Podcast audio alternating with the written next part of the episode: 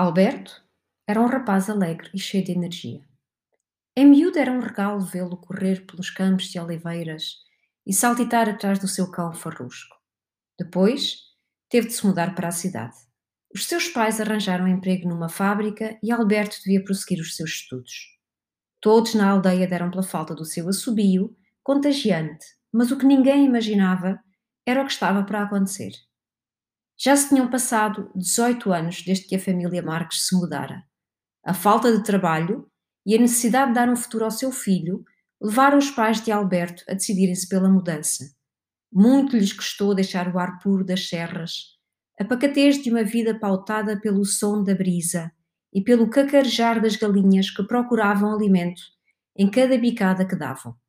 Mas um dia, a decisão não pôde mais ser adiada tiveram de procurar emprego na cidade, empacotar a sua juventude e seguir rumo a um novo destino.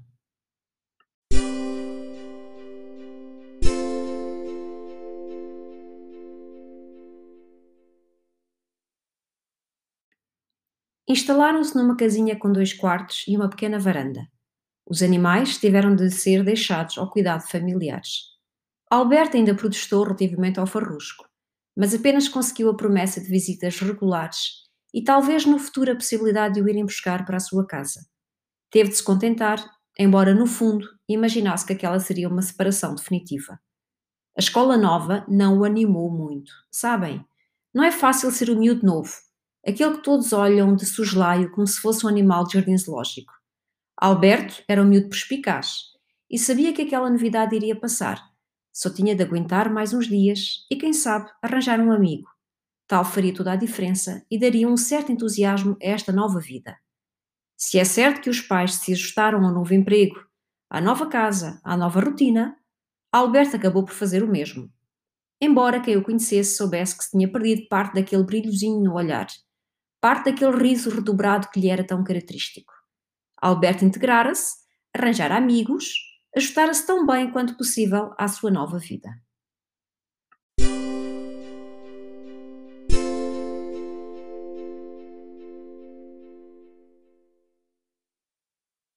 Os anos passavam e o rapaz crescia em caráter, em personalidade e em sonhos. O que ninguém sabia era o que ele desejava secretamente, o que um dia sabia que iria concretizar. Sob o olhar orgulhoso dos seus pais, que continuavam a trabalhar afincadamente na fábrica, Alberto seguira para a universidade. Embora de origem muito humilde, a sua mente brilhante e o seu caráter puro levavam-no a alcançar os seus objetivos, a ser admirado pelos seus colegas, considerado pelos seus professores e desejado pelas raparigas que lhe piscavam o olho. Alberto ainda não se decidira neste campo. Sorria educadamente, conversava e fazia as delícias de todos com o seu humor característico, pois, lá no fundo, não deixara ter o espírito daquele rapazinho que corria livre pelos campos das oliveiras.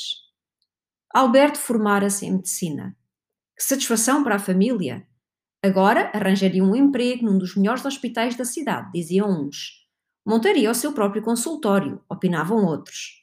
O que é certo é que ninguém sabia realmente qual era o sonho de Alberto e não correspondia a nenhuma das ambições que lhe colocavam à frente.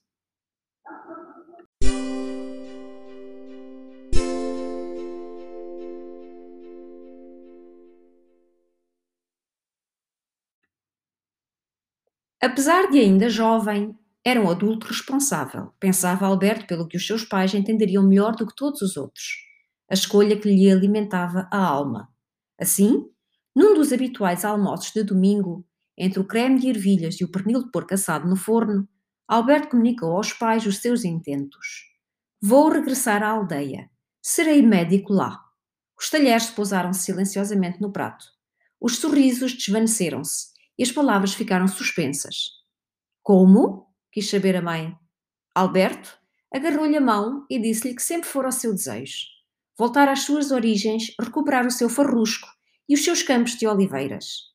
Embora a emoção se fosse aliando ao entusiasmo com que falava, Alberto estava também receoso de defraudar os seus pais. Quando terminou, a voz embargada não pôde deixar de reparar no olhar distante do pai.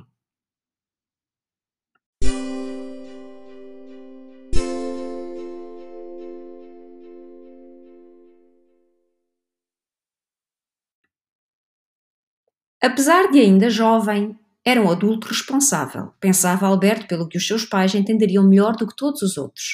A escolha que lhe alimentava a alma. Assim, num dos habituais almoços de domingo, entre o creme de ervilhas e o pernil de porco assado no forno, Alberto comunicou aos pais os seus intentos. Vou regressar à aldeia. Serei médico lá. Os talheres pousaram-se silenciosamente no prato. Os sorrisos desvaneceram-se e as palavras ficaram suspensas. Como? quis saber a mãe. Alberto agarrou-lhe a mão e disse-lhe que sempre fora o seu desejo. Voltar às suas origens, recuperar o seu farrusco e os seus campos de oliveiras. Embora a emoção se fosse aliando ao entusiasmo com que falava, Alberto estava também receoso de defraudar os seus pais. Quando terminou, a voz embargada não pôde deixar de reparar no olhar distante do pai.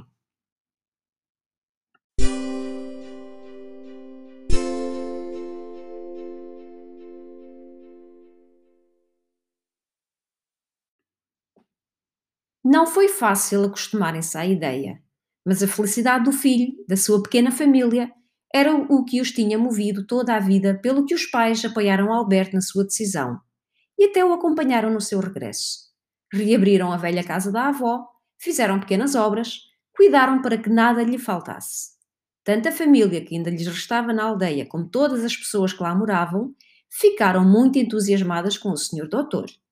Traziam-lhe as habituais ofertas: uma broa, um queijo, uma dúzia de ovos, uma chouriça. Enfim, uma vez até lhe trouxeram um coelho vivo dentro de um saco. Alberto instalara-se, ajustara-se à rotina pacata da aldeia, arranjaram um cão, a quem deu o nome de Farrusco, e voltara a enamorar-se daquelas serras, daqueles campos de oliveiras, daqueles regatos que corriam livremente. Embora as suas consultas se centrassem habitualmente nas mesmas queixas, a tensão arterial da Dona Maria, as indisposições intestinais do Sr. Manuel, as enxaquecas da Dona Clotilde. Alberto compreendera a solidão daqueles idosos, o conforto que lhes podia dar e o papel que todos desempenhavam na vida uns dos outros. Mais tarde, acabaria por se casar, ter um filho que lhe fazia lembrar muito da sua infância e por se dedicar a ajudar quem quer que o procurasse. Era feliz assim.